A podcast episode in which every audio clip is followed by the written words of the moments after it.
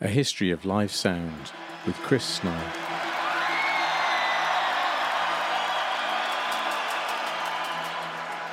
In previous episodes, I've talked to Phil Duddridge about his time mixing Led Zeppelin in 1970.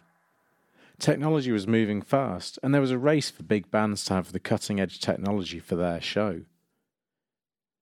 But by 1977, the emerging punk bands didn't want to own a large public address system, they just wanted to turn up and play. So a market began for hiring PA systems. Pete Russell, aka Big Pete, started working shortly before punk arrived on the scene and worked alternately for bands and the emerging PA companies of the time. He finished his first stint on the road working with acts like Metallica and Simply Red. After getting off the road, he worked as a project manager at SSE for 20 years. Now retired from the day job, he still mixes several acts, including his long standing friends Thunder. So previously, I'd spoken to Phil Duddridge, who mixed Led Zeppelin and lots of psychedelic things in the late 1960s. Mm-hmm. And he talked about the days where people were traveling around in vans and brought some WEM columns to be a vocal PA. And he started to get out of that business into the mid 70s. But if I'm right in thinking, that's sort of when you started And to. I start. I started in '76, and things were still pretty much as it was then in the '60s for me. Um, I was working for a local band, had their own PA system. It was a bit more than a vocal PA. We had a, an M&M 16-channel mixer, a very dodgy selection of microphones, couple of JBL bins with horns, just a two-way system. But it worked, and we were doing mainly pub and small club gigs. Uh, and there, there were a lot of bands around doing the same thing. Bands that didn't have their own PAs are hiring other bands' PAs and things like that. But most of the small systems were owned by bands. If if that was the, the case, then did they just sort of get a friend who was technically minded to set it up for them, or No, I was em- I was employed. I actually answered an ad in a paper. I was driving for a living. I'd been playing in bands like garage bands, never really went anywhere, and I was bored with doing what I was doing. I had a job that was supposed to start in about six months' time, waiting for funding, and there was a job advertised in the paper: sound engineer driver wanted. So I thought that sounds like a posh name for a roadie, so I went and did it. I went and went for the interview in a pub, which was their one of their residences. He opened the desk up, and the biggest thing I'd done anything with before was like a mix ramp. And he opened up this desk with, uh, to me, appeared like a million knobs. But I had a look at the channel, figured it out, and he said, "Can you, you know, use one of these?" So I lied through my teeth and said, "Yeah, no problem." And that was it, really. Uh, and I started about a week later. Carried everything in a, a ropey old ex-GPO van. took me six weeks to figure out how to get everything in. We always ended up with the floor tom in the front with us. Uh, yeah, and that went on for about three years. But it was the start of punk, and there were a lot of bands doing small gigs who needed a PA, so the PA was getting hired out a lot and um, making money for the band. So you know, that's Yeah. what I was doing. So I mainly did that with them, and it was paid on a gig by gig basis, basically. I think I got six quid for residencies, and I got ten quid if it was away locally, twelve quid if it was distance, and that was that was how I used to get paid. And I think if I was on the road touring, I used to get forty-five or fifty quid a week, something like that. wow, living the dream? Yeah, but this was you know in the seventies, so things were a bit cheaper then. Yes. There was a lot of unemployment about, and you know a lot of people on the dole and stuff like that. So I was, I mean, I was just ducking and diving, making a living, living in various nefarious squats and you know whatever I could do to keep the body and soul together. As long, as long as I had my motorbike and somewhere to crash, that was me. I didn't really care then. So originally you were working with bands, and then they started to earn some money by renting out their own PA. Mhm. Did you then start to think I should be working for a PA company rather than a band? Um, no, not really. I mean, after the three years, I've been working unbelievable hours. Was- I got a bit cheesed off with it, to be honest, because besides the doing the crew work for the band and their PA, I was also driving trucks and you know, just trying to make a living. And uh, the agency that I was driving for offered me a job running the driver's part of the agency, employment agency. And it was regular money, and I thought, yeah, okay, I've had enough of this rock and roll shit. So uh, I went and worked for them. And it was okay to start with. And then I used to get loads of people coming in who I knew from the road, coming in asking, looking for work. So they'd be telling me about the latest gigs and this, that, and the other. Anyway, one guy came in who I knew, a guy called Nick, who worked for Steel Pulse. This would have been about 19, end of 79, and he said that Pulse were doing loads of work. They were looking for a new guy because one guy had left, one of the crew guys, specifically with the PA. I knew their engineer guy called Morris, and he said, "Do you fancy it?" So I said, "Yeah, all right." Mm. So I went to work for them and uh, their was being rented out to UB40 for their first ever tour. And I did that, and then I was back on the road again. I, I, met a London based management company at that point as well, who uh, I did a few gigs for, and I ended up working for them out of London as their de facto tour manager and house engineer. And I'd worked with them for a couple of years out of London, that had been early mm. 80s. And then I ended up working for TechServe or getting a gig with uh, Stiff Little Fingers. So I've heard TechServe mentioned before, but yeah. I don't know much about them. But were uh, they? Yeah, they they started in the mid seventies. Uh, Bob Doyle, uh, the legend that is, he started it. He was a Cerwin Vega rep in the UK, and Vega weren't that well known over here at that point. And he he bought a load of it, particularly the earthquake bins, which were phenomenal pieces of kit. And he, he built himself a system that could fit in the back of a transit. And he was doing similar gigs to me at the punk era, 76 through to 1980. Mm. He bought, he invested in more gear, better gear, still based on Cerwin Vega PA. And it, it just carried on and built up over the years and it was great. It was based in Birmingham. Everybody who worked for the company was on wages, no matter whether you were working or not. The wages went up when you wow. were on the road, but you had a, a, regular income.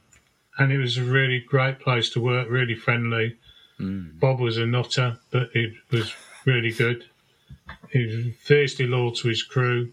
And it was all a bit, at that point, you know, rock, it was still very rock and roll. The business was very rock and roll. Yeah. Um, but yeah, it was great. And Tech Day ended up through, he ended up going to Tasco, um, being headhunted by Joe Brown to, because Tasco bought ML and Bob was asked to go and run ML. So TechServe sort of amalgamated with Tasco.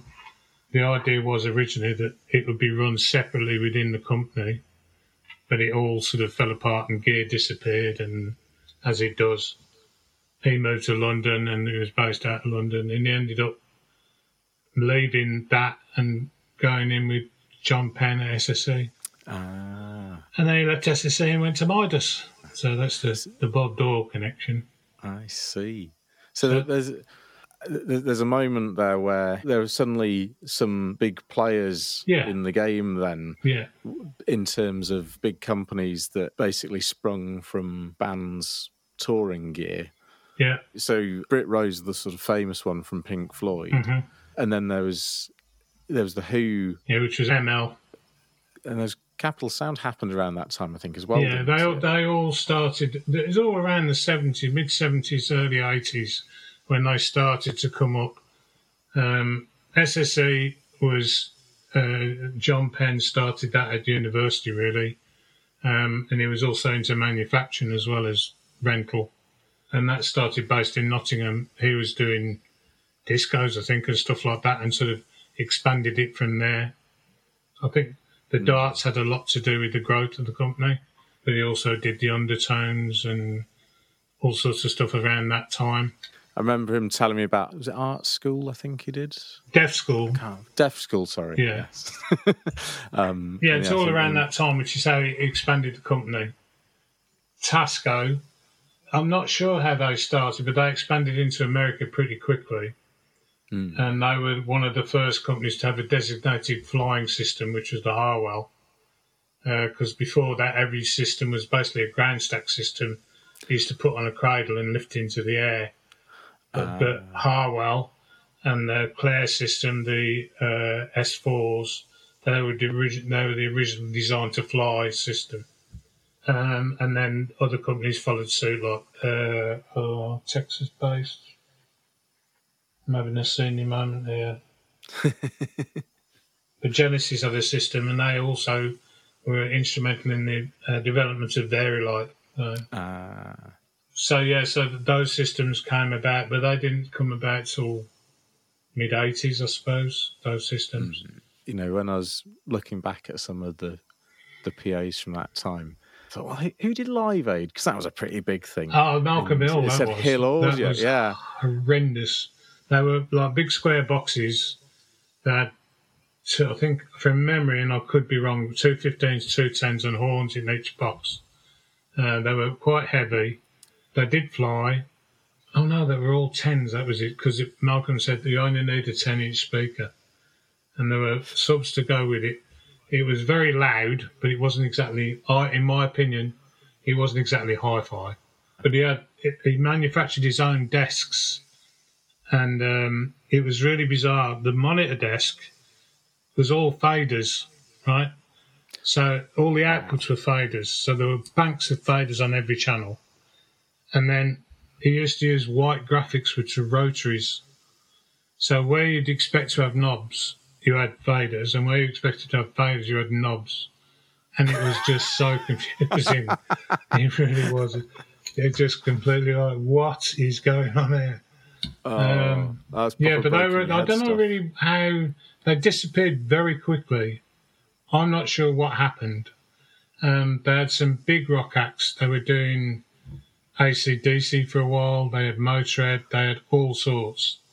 And then they just sort of disappeared in the early 90s.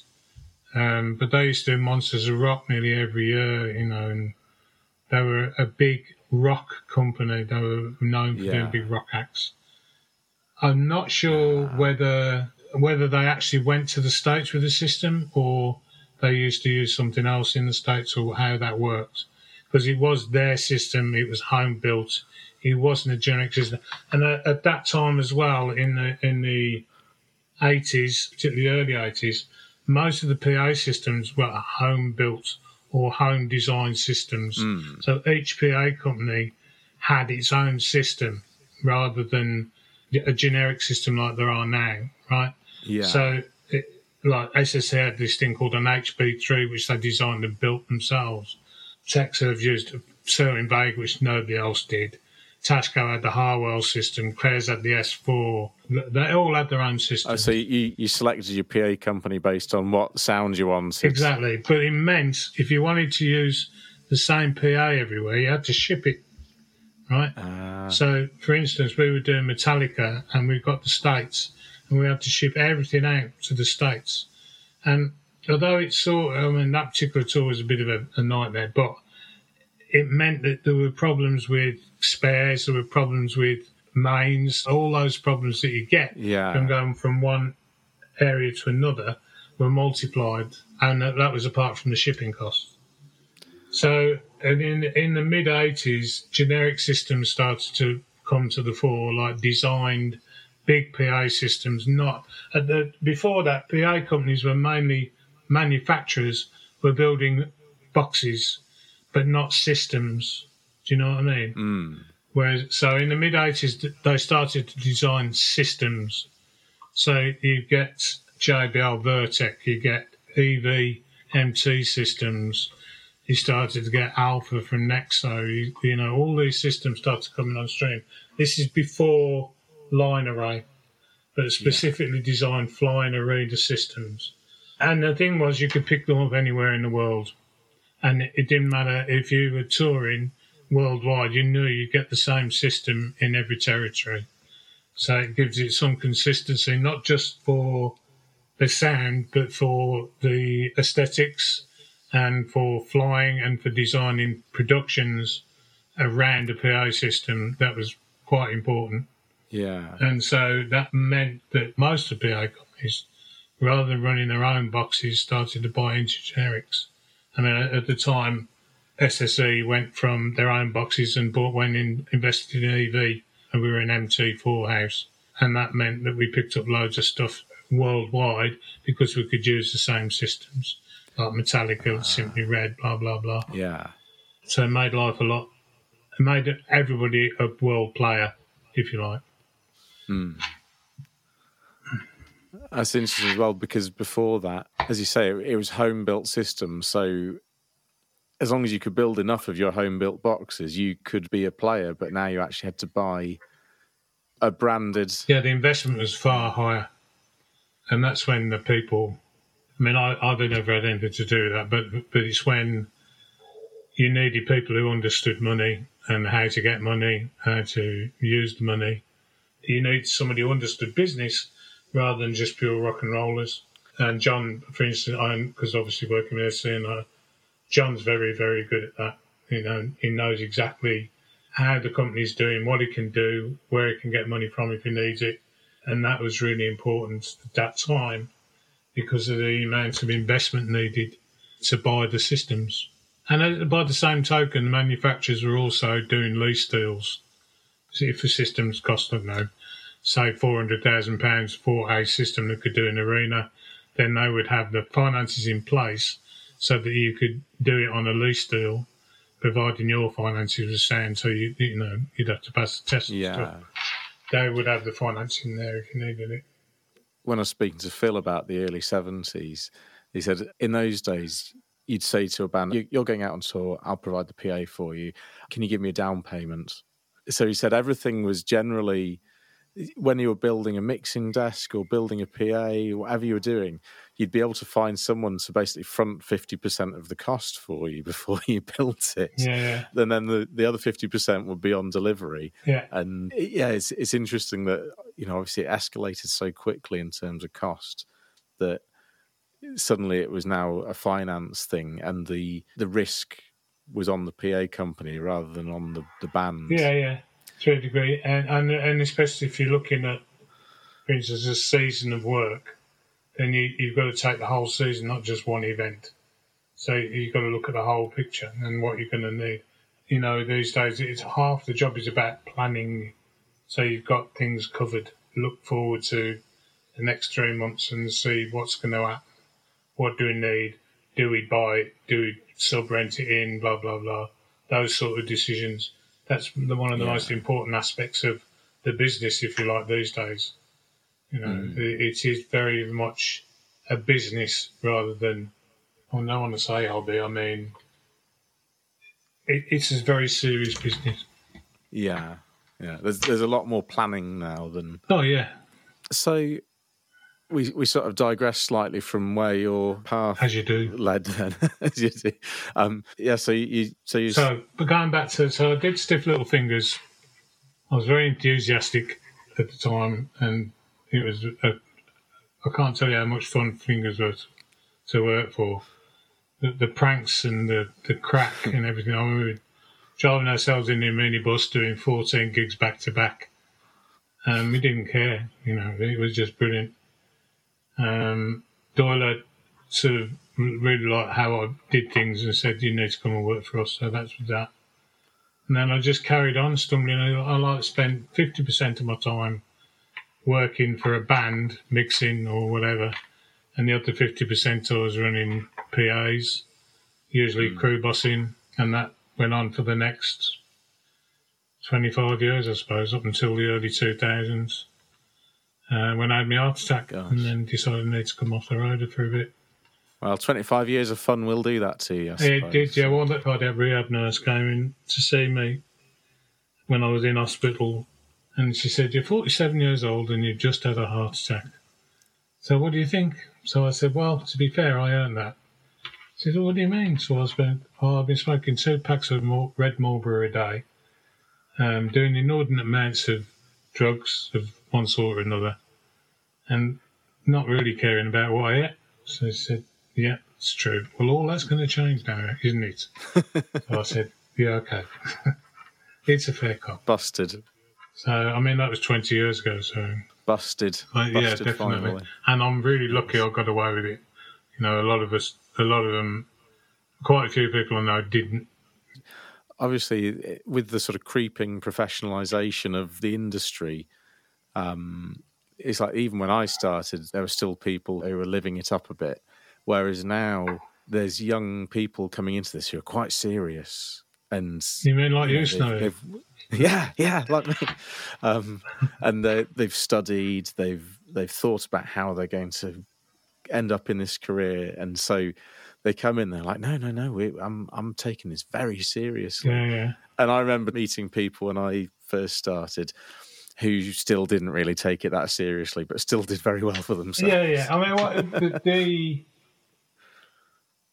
yeah. I mean, I, I can remember reading a write up to people about doing drugs on site and stuff, you know, and they look at me because they know what I used to be like, you know, and I'm, Yeah. and I'm saying, no, you can't do this and you can't do that, and they're looking at me going, really, you know.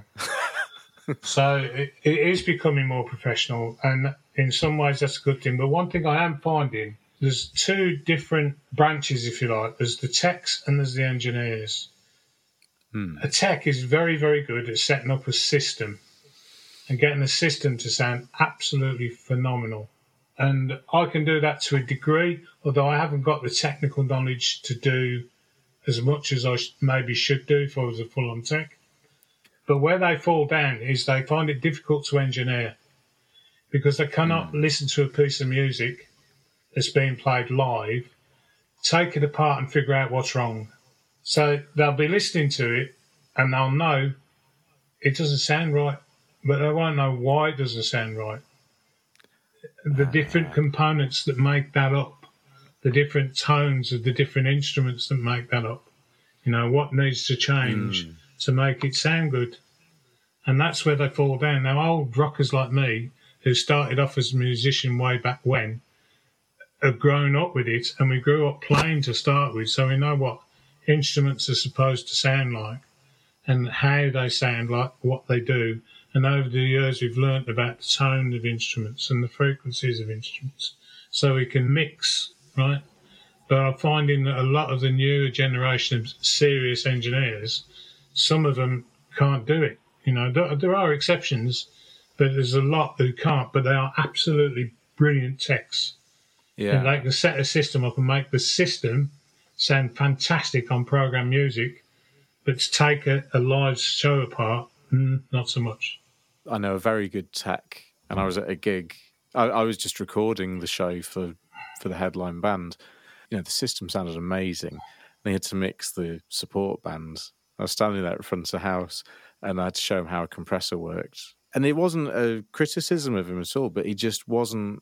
He was like, "I'm not interested in mixing." He said, "I sometimes have to do it, and I can make sound come out of the PA, but no one would pay me to do it." He said, People will pay me to put up a system, and I love doing that.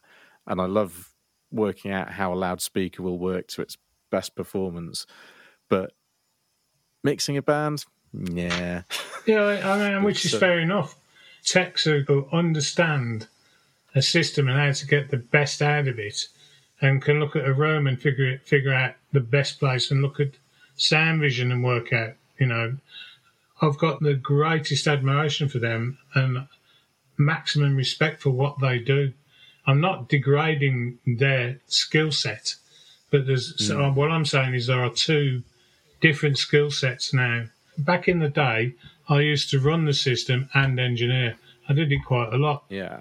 But I don't think I could do that now because there's so much going on with the modern line array system and so much to monitor that I don't think you can do it justice if you're teching and mixing because you can't hmm. do both. Yeah, I suppose one- one's going to suffer. I don't- even even on the theatre tour, I don't think that's possible anymore hmm. because you need a tech, you need somebody who understands the system and who can monitor what's going on with the system and offer you advice even about what the system hmm. could do to make your life easier. Or you can turn to the tech and say, "This isn't quite right overall. Can we do something about it?" You know, I think that's essential now, rather than it's not a one man job. It's definitely a two person job from the house. So thinking about building the PA systems, and you go back to the the 80s where suddenly you were Mm-hmm. starting to get these very big box systems like MT4 and things. Yeah, I'm su- I'm suing EV for MT4. 140 odd kilos for a top box was just fucking ridiculous. I remember it must have been the remainder of the MT4 system, and I, I put some in for a dance tent somewhere in my early days, and it took four people to even just like lift it an inch off the floor. I went up to Glasgow. It was, it was outside Hampden Park Stadium in the car park, and I built this hmm. MT4 system, and the Glasgow crew were literally like just heaving it above their heads, and I was like, "Oh my god, I can't even, I can't even lift a corner of that without screaming." Yeah, well, we used to stack it four, right? Right, right. Yeah, it was it was horrible, but it, it, it was what you did, and there were a lot of boxes that were that heavy at the time. Hmm. I mean, old-fashioned magnets and stuff like that, and so it just made it a heavy system. I mean, nowadays with neodymium and stuff like that, stuff is a lot lighter, mm. but back then they were heavy. Was it all ground stacked, or did you build a, a wing of PA? No, no, it was designed to fly, and it flew very, very quickly. Mm. We had a flying system and basically a beam that you used to hook the boxes onto, which had a, a trough in it where you used to run the cables, and you could pin the beam in different angles. So we uh, we used to fly an arena. We'd fly a big arena system in under an hour, Wow. and it was very, very quick sport because you could pre-stack it as well. Ah, You know, so you pre-stacked it in twos or two and a half, so like two fours and a two. So and then just pull it in, hook it up, and away you go. And you you got to sort of learn the best way of doing things as far as how you configured the boxes. Did you just do it by eye then, in terms of you go, well, I think probably need a, a little bit wider there, or Yeah, yeah. I mean, the, the actual array you'd probably pre-do. I mean, like, for instance, with the MT4, um, I used to have all the horns out so that all the horns were in the same direction. So some people used to block horns together for long turns, but I never used to. That was, I found that to be wrong because you get hot spots all around the system. Whereas if you did the way I did, it was fairly even distribution. I mean, nothing like the evenness you get with the line array, yeah. but better. And it was just a case of you knew how the system worked. You'd look at an arena, and go, right, we need to do this, and just do it. But After you've been doing it for a while, you know what each arena is going to need or each venue is going to need. So that's the way you go. I was quite surprised a couple of years ago. I did a, a pink support act around America, and Clair were doing it. I, I, I was like, oh, I want to see them putting up this PA because each day I get in and it was already up, and I was getting in earlier and earlier each day, and eventually I came in at like nine thirty in the morning, and I was like, it's already. How have you put it up? And the guy goes, oh well, I just, I just. Uh, I don't have to like measure the room every day. I just hang it up in the air the same way every day. And if it's a bit echoey, then I turn off some of the top Yeah, that- boxes. And I was like, Jesus. Yeah, that's where the Clair system falls down. Yeah. That's that they they they've got no sound vision or or didn't have anyway any sort of predictive And that was what they called a line array as well. But Yeah, um, really. but really. it, And the S4 was even worse than that. Uh, I, the, the, when you um, when S4 was prevalent over here, the the guys from the noise police used to despair because he just had, you know, when line arrays were happening Yeah. over here and we were starting to get reasonable limits in and that. But Clair's just used to fire off everywhere. It didn't matter what the venue was; they got the same every day. and some days it sounds shit, and some days it sounds great because there was no consistency. There was no alternate for each venue, and that's why production managers used to love it. Like Jake Berry used to love Clair's because it would go in exactly the same every day, so the local crew could do it. Uh, It, it would go up very quickly yeah. his union bills had come down because it was exactly the same every day. Nobody was on the computer working out how to fly it and all that. So he used to love it because it saved him fortunes on his union bills. And so did production, but the sound quality was, I'm speaking personally, was so inconsistent. So when you're stacking your MT4 four high, did you just get a forklift in? Or how did you, how did you lift a box No, that well, big so if you high? could, if you could, it wasn't always possible. So you'd have to do it off the stage usually. So you do you do your ground two, your bottom two rows, which are usually subs, and they only weighed about 105 kilos a pop, so they were fairly liftable. And then the next two rows, um, you'd get up, sort of stepping it off the stage, um, bit like building a pyramid, and you, you just do it. The last one was always the pain in the ass because it was a deadlift. But the, other than that, it was like stepping it up or whatever and sliding. It was quite fun. I had a little tale. We, we had um, we had to send a system to Zimbabwe Hmm. for UB40, and we got a phone call from Gatwick, and I happened to be in the office when the, the phone call came through. And it was, um, could you um, tell us how these are bolted together? And uh, the reply was, they're not bolted, mate. They're just heavy. Yeah, I can't imagine trying to fly any of that. Oh, the flying bit that was easy. That was so easy because it was just like a, you know, those cargo chain things Oh, with the yeah. slider. It was just one of those either side of the box, and then depending on where you put the slider was how the angle Hmm. was, and then the box underneath would react against the box above it, and again by using the slide, you get the angle. Ah. There were only two connections a box, so that's why it was so quick Yeah, because you wouldn't have to be fiddling about with pins and like the the Harwell with pins and different variables and all that. You just you know you knew what you wanted and you just did it. So it was did you quick. sort of put a, a ratchet on the bottom box to to, to open the no, curve? didn't have to do It that. just- it was just, just a straight, fast. just two drops and away you went. Wow. Hmm. Um, There wasn't much of a J curve, I have to say, because line arrays are only like well, five or ten percent vertical dispersion, hmm. whereas those boxes were like 30, 40 degrees vertical dispersion. So it was a, a different Yeah. thing completely to a line array. Ah. You didn't need the J curve that you need on a line array. Ah. all this talk about big MC4 boxes. Now, I, I can remember you telling me about this years ago, but you might have to retell it because I I've probably got it wrong. But it was was it MC Hammer, and uh, and you had a radio on the bus. Yeah, we, it was. Um, I just finished a Metallica tour in the States. I'd come back and we just got MC Hammer. So it was a bit weird, the tour was, because there was so many of them. I think they had six buses for the band because were dancers and hmm. all sorts, right? And they were mostly street kids from Oakland in California, hadn't got a clue. But the popular story is one kid bought 10 12 volt batteries with him, car batteries, so he could run his ghetto blaster, right?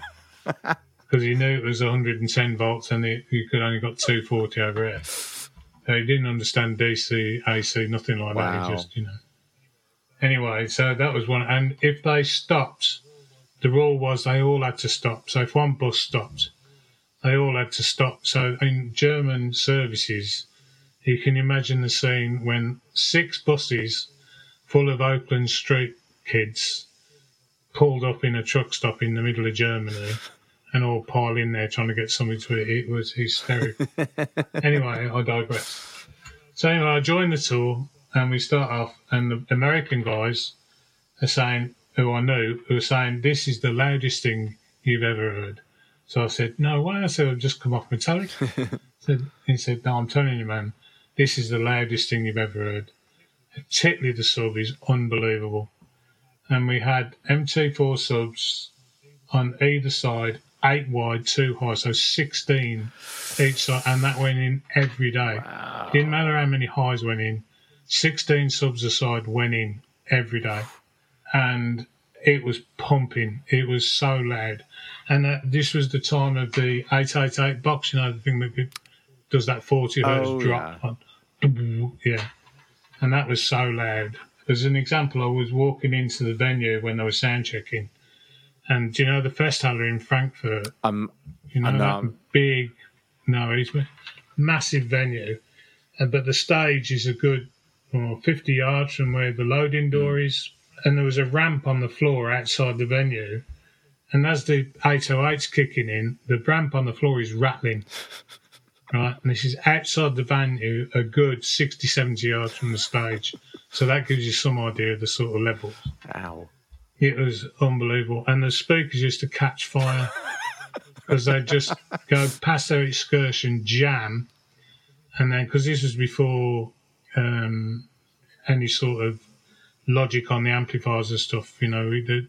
But we blew a lot of speakers. Was it all analog And they used to limiting as well? I'm guessing. Yeah, yeah, no, there was none of that. I mean, you, you could put limiters on it, but you- you'd immediately hear it, Ah, and you, you, they wouldn't stand for it. So they, they go past their excursion, jam up, and then they're still pumping volts into it. So just used to hit the coil up until the, the cone caught fire. You know, so and, after a couple of gigs, we'd all decided we weren't going to be in the venue during the show. we'd sit on the bus on walkie-talkies, and the, the conversation on the walkie-talkies used to be, "One of your cabs caught fire. Okay, unplug it. We're coming in." You know, and I think in um, probably about 20 gigs, 25 gigs maybe, we replaced over 30 18 inch speakers. they were just getting shipped in all the time. It was horrendous. Wow. The best one was we did we did Wembley Arena, and it was uh, I think it was the Terence Higgins Trust.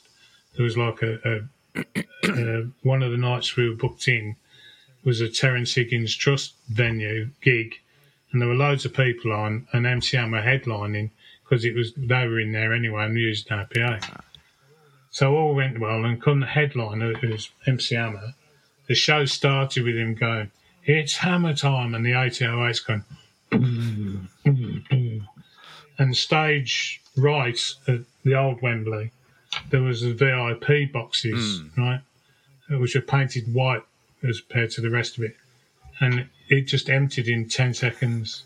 All the MPs, all the dignitaries, all the lords and like it went from full to empty in less than 10 seconds. It was just like a mass exodus. It was fabulous. oh, I, I love it. I, it- I suppose one other question I have about that, and as well, is that obviously um, you were out providing the PA for Metallica, and they decided they wanted to have MC4 everywhere because that was consistent. But Mhm. why, why, why did a massive American band decide that they wanted to get the PA from Birmingham? Because they broke in the UK before they broke in the States. Ah, They were bigger in Europe than they were in the States to start with, and much bigger. And uh, the tour I did was the Justice for All tour, I think about 92, maybe, can't remember. But that was their breakthrough album in the States, if you like. When we first went over there with the PA, they were booked in to do small arenas. So they were like doing four to six to 7,000 arenas, small hockey arenas. But when we got there, the ticket sales, they'd, they'd all up the venues to like 10,000s. And we didn't have the PA really. It meant that the PA was getting thrashed and breaking a lot. We blew a load of amps up, which meant I had a load of other amps that were American powered running part of the system. oh gosh, mixed So it was just a nightmare, absolute nightmare. And every day I'm replacing components. The system flew on carabiners, and they were getting nicked every day. I spent hundreds and hundreds of dollars on carabiners, and they're getting phone calls from the office at home saying, "Why are you spending all this money?"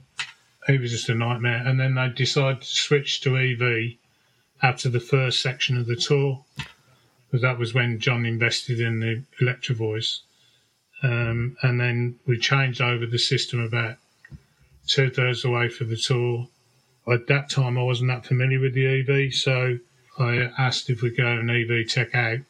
And the guy came out and he was really good. And they wanted somebody to go home, and I volunteered because after three months of hell in the States, I'd had enough.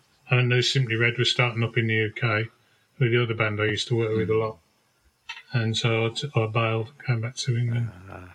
I was so desperate to get home. I got to LAX and they offered me $400 to take the next flight because it was fully booked. And I said, no, I want to go now.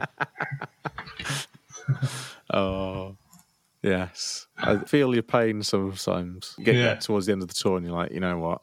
They, they've had their money So out of and, and, and because of Mick as well, Mick Hughes, because he started, we got the gear with the gig. I did monitors on the first tour with Mick. Oh, wow. That was in '83. Over here when Cliff was still playing with them. Hmm. And then I dropped out of it because I was front of house for another band, another ridiculous band called Venom at the same time. So that's how they started. And it was all through SSE. So there was a sort of link, Yeah. if you like. And then when Paul uh, came on board um, as the monitor engineer, he had the time with Thunder Audio in the States, so that's when it sort of went away from SSE, really. And uh, Mick got into using Meyer. And so it went that way, but we still got close ties. I speak to Mick every now and again. You know, we we do do some supply for them when they're over here. I'm still know the band really well. It's quite Yeah. funny. I mean, even after all these years, I still on first name terms with the the three members who was I don't know the new guy, but I used to know Jason well and the other three. Ah. Um, so yeah, So at a point there there was Big Pete and Big Mick working together. uh, yeah, yeah, that was the truth. So was was it a bit of a rest when you went to Simply Red then, in terms of in terms of the Um, craziness? Yeah, I mean, Sim- yeah, Simply Red was uh, I was PA crew boss on that for ten years, maybe twelve years. I was babysitting monitors, but I was putting the PA up with Martin. Uh, yeah, I was with them for a long time, and you know, good. It was good work. The band were great. Mick was, you know, it, for all he's got an ego and stuff, he's very, very good at his job hmm. and you know where you stand. You know, it's his band. If you don't like it, fuck off. Basically, and you know exactly where you stand, and and, and I like that. Okay, he's got an ego. People blow smoke up his ass all the time, but he's very, very good. You know, we must have done thirty live recordings, I suppose, over the time, and I never ever did he have to do a vocal overdub to fix things. He was that good. yeah. Uh, his mic technique was unbelievable. Uh, he was just very, very good at his job. Very good. And we always got looked after. Always put in the same hotel as the band. Always flew club class everywhere. You know, it was it was good to, and particularly Stars was just absolutely unbelievable. That year of Stars, every single gig sold out Wow. and we did like 18 Wembley Arenas, 18 NECs, 18 Sheffields. And Then on top of that, we did about 15 stadium gigs. Every one of them sold out. I mean, there's there's hardly anyone who'd do that these days, but e back then that's even more. Yeah, well, and it was just that one album as well, because the next album, Home, we were all expecting to go out for two years, and it only lasted about seven months Ah, because it just died on its arse. it's the, No explaining. the, no. the risk you take. Yeah, yeah. But they were really good to work for. I mean, I've got a story if you like. We, we were doing one of the seven night stints at Wembley, Mm. and we used to do like three shows, day off, but leave the gear in, then another three shows. And um, we were stopping the Langham Hilton, which is right opposite BBC Radio in the centre Oh, of. London, near Portland Place. It's like a five star hotel, mega box. And you get back to the hotel after the show every night, so you're getting back, I don't know, half 11, midnight, something like that, and of course everybody goes straight to the bar. But you can't pay for stuff at the bar, you can only sign it, right? because the, there's no tilling action. Yeah. So of course everybody's signing away, you know, and by that they're getting pissed and so at the end of the week we're checking out and everybody's got to pay their bar bill, right? So I was one of the first ones to get to the counter and I got my bar bill. How much? and to a man, everybody who came up to that counter, everybody got their bill and went, How much? and the, I think the record, and this is like 92, I think the record was something like £780 for the week's bar bill. Wow. Yeah. And this is when we were only earning about 200 quid a week. Yeah. Oh. Uh, frightening. So we asked the band who- when we were staying in London if we could downgrade a couple of degrees from the To somewhere with a cheaper bar. uh, somewhere with a cheaper bar. Oh. But I'm sure it was very high quality beer. It was very, very high quality wine or champagne. Oh. I suppose it, it's a side story to all of the technology and the mad times. But how did it affect family life being on tour? The Because I Um, wonder about this because you know I I've stepped back a bit from doing crazy my, my girlfriend didn't last, Mm. really. I think the longest relationship I had one time I was on the road was two years, of which I was probably at home for four months, Mm. maybe. It doesn't work. It, well, it didn't work for me. The, and of all the people I know who've been on the road forever, I can only think of about four where the relationship has lasted and worked. Because if they're at home, they're wondering what the hell you're up to on the road, and they know what goes on. You know hmm. what I mean? They've heard the stories. Well, no longer. They're also, well, yeah, that's one thing. And the also is that they get into a routine, if you like, hmm. and when you come home, you completely disrupt the routine. As a, for instance, I went out with a girl who had a four or five year old son who was the same age as my son. Hmm. Anyway, she had a job. She had childminders and organised things, pick up him up from school if she was working, blah, hmm. blah, blah, all that sort of thing. Because when I come home, because I'm not working or anything, I can do all that, so it saves a loads of money. But then I'll get a phone call and I'm off again. You know what I mean? yeah. With no, no, and that's the worst thing because you can't plan. Because in this business, it's all down to last minute notice, Yeah. phone calls. Who's, It's who's available? Yeah. Exactly. It's very rare, and especially back then, it's very rare you'll get more than a week notice. Hmm. And in the end, the comment was, oh, we had this huge row on the phone, and I said, what's the matter? I said, I'm just fed up with you coming back and disrupting my life. You know, and that, Yeah. that's the story. I mean, and I've got a son who's now, you know, he's in his mid 30s. We get on great, and I used to try and see him as much as I could back in, you know, the day. Took him out on the road with me a few times when he was older in his teens. But, you know, there's lots of things I missed him growing up, and I regret that in a lot of ways. But by the same token, I don't regret any of the stuff on the road. And since since I come off the road, I got into a relationship and we got married and we've been together 15 years now. Hmm. So, you know, that's the difference. Yeah. And now I'm back on the road again, but it's a lot different to back in the day. Yeah. Now it tends to be in shorter spurts. Know, back, back in the, the day, I'd go away for three or four months at a time. But now it tends to be two weeks or a week or three weeks. It's not huge chunks of time. And the social media and the technology make a world of difference because of, you've got your mobile phone, you've got Skype, you've got FaceTime Yeah. you can contact one another and stay in touch, which is different to how it was when you were the only hotel. Only phone was in the hotel, which used to cost a fortune.